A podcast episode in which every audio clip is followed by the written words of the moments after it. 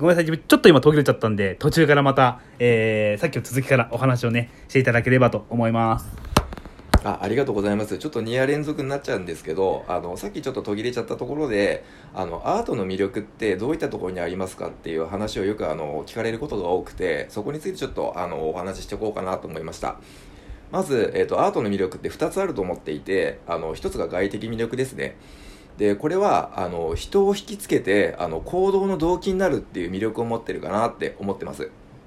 で、えー、人さらに人を引きつけて、えーと、話題となりあの名所だったりとかあの名物になるっていう可能性をすごく秘めてるかなっていうふうに思ってます、うんうん。あの例に挙げるとあのフランスであのラスコの洞窟がってご存知ですかね、うんうん、あの知ってる方も多いと思うんですけれどもあの人類最古のあの壁画になるんですけれども、うん、あの年間を通じて、えっと、これを見るためだけにあのかなりの人たちがコロナの前までねあの足を運んだと思うんですよ。うんうん、っていうようにあの何もなかったところにあの一つの名所名物ができるっていうすごく可能性があるかなっていうふうに思ってます。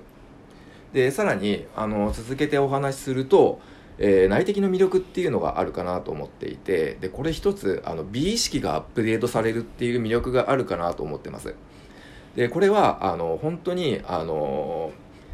考など自己向上への変化っていうのをすごく生み出す可能性があのあるものですねさらにあの発想が豊かになったりだったりとかあの本質の発見力あの言語にする能力っていうのがアップデートされるかなっていうふうに思ってます。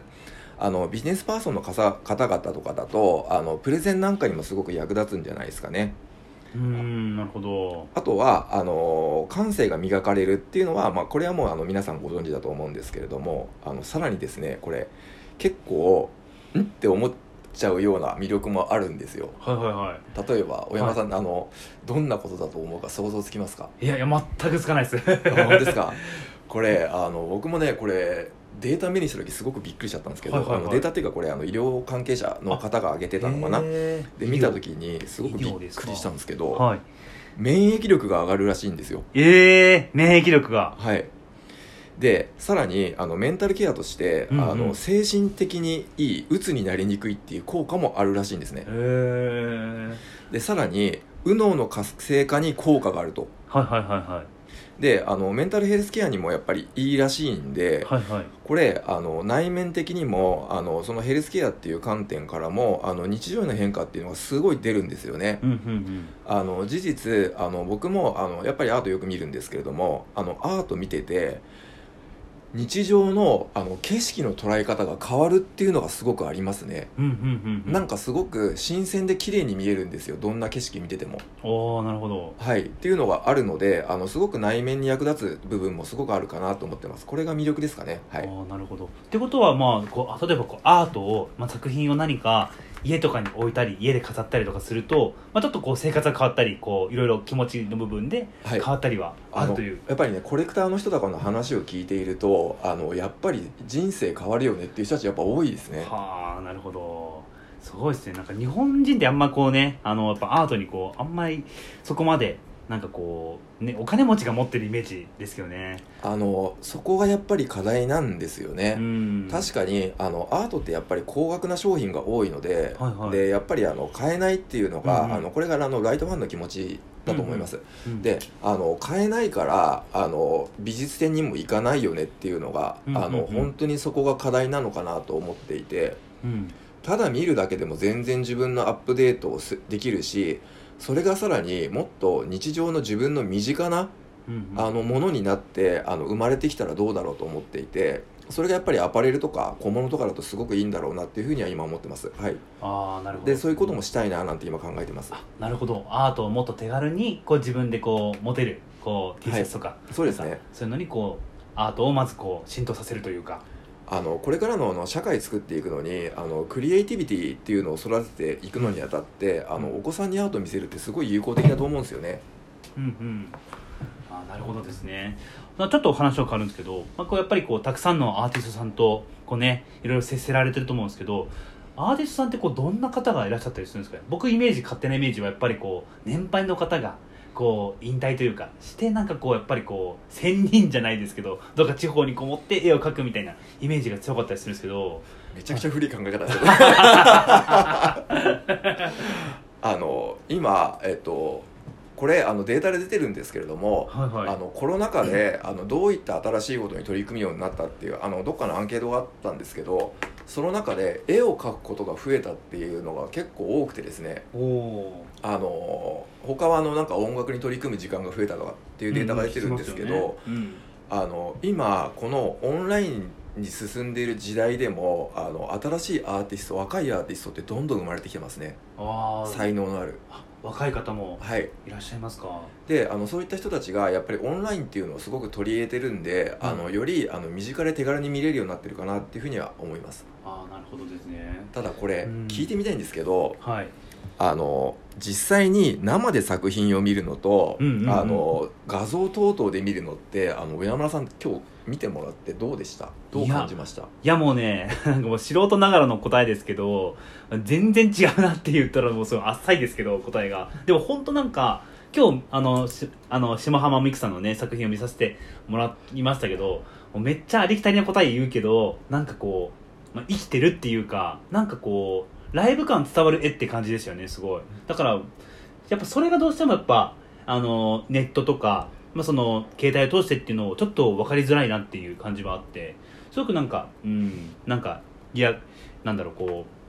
う、えー躍動感あるあるというかそういう感じで僕は思いましたね。あの本当に今言ってることがまさしくだと思っていてあのオンラインとオフラインの違いってあの僕は大きく分けると五感を使って楽しめるか楽しめないかの違いだと思うんですけれども、うんうん。ことアート作品に関してはアーティストのそのある意味のあの人生や命をかけてかけたあの中身のあの暴露ですよね、うんうん。中身の吐き出したものが一つの作品になってるんでうん。あのその作品の持つ迫力だったりとか例えば迫力だったり例えば優しさだったりとかあのいろんな感情が見えるんですけどそこの手触りあの息遣いがやっぱり違うのかなっていうのがやっぱりオンとオフの違いかなと思いますね。ああなるほどですねなんかさっきこう稲妻みたいなお話もしましたけどあの多分ライブで見なかったら稲妻って発想がなかったと思うんですよ僕はっきり言って多分携帯で見たら多分こうね普通の絵というか、まあ、全然違う感想を持ったかなっていうふうに思っててやっぱこう生で見るライブな絵っていうのはなんかちょっと全然違うなっていうのはちょっと僕素人ながらに今日思いましたね。す すごく食い入って見てましたもんね今日。いや楽しかったです今日。単純に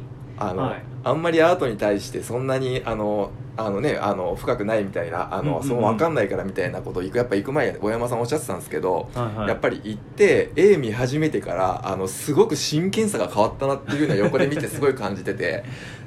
多分あれって自分の中ですごいストーリー考えてましたよね。あそうですね、はい、あとこう作者さんがあのなアーティストさんがこう説明を横に添えてましたけどなんかそれを見ずに僕はこう自分の感情を持とうと思ったんですけどやっぱ全然違ったり時にはこっちあのあこうあこういうことなんだやっぱりっていうふうに思えたりってそういう比べ方というかなんかすごい面白いな違うなんかアート分かんないながらにこう楽しめた。いや楽しかったです単純に今日。もう本当にね今日はあのお誘いしてよかったなと思うんですけどはい。あの今やっぱ話してて自分の中でストーリー組み立てるのって、あのうん。うん話していく上でのあの話の構築だったりとかあのなんかコンテンツの組み立てとかそういうなんかあの構築力みたいなのに多分すごく役立つと思うんですよね。ああなるほど。だからあのクリエイターにはやっぱりアートってすごく相性がいいかなっていうふうにやっぱ思いますね。ああなるほどですね。はい。確かにクリエイターはねやっぱ考えれたり発想力大事だと思うんで絵は結構重要だったりするかもしれません。あと今日なんかあのねあのそのアーティストさんである下浜美久さんともお話しさせていただいていやすごい面白いですね。やっぱ 面白いですねとか言って。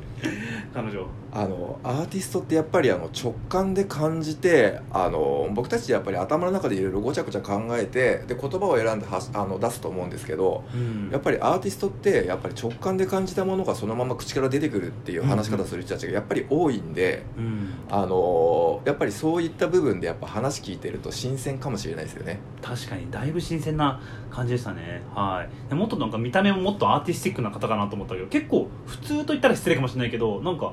ねそんなにこう変わらない一般にそんな辺にいそうなって言ったら ちょっと失礼かもしれないですけどなんか親しみ湧きました？なんか。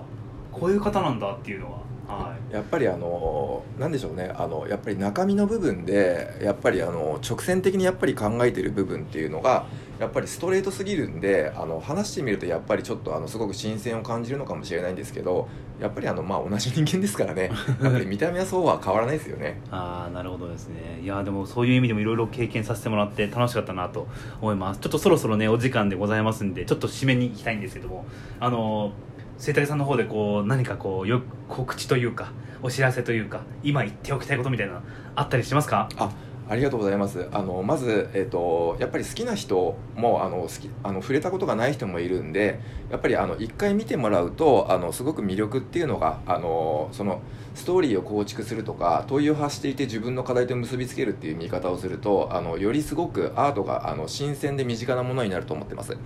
であの、まあ、近々ちょっとイベント考えているのであのそちらの方はあの後日あの山田さんを通じてあの告知の方させていただければなって思ってます。はいありがとうございます。いやでもねあの我々ちょっと個人的にもねあのプライベート的にもこういろいろお付き合いさせていただいてるんで今後もねよろしくお願いできればと思いますしはいあの何かねまたこ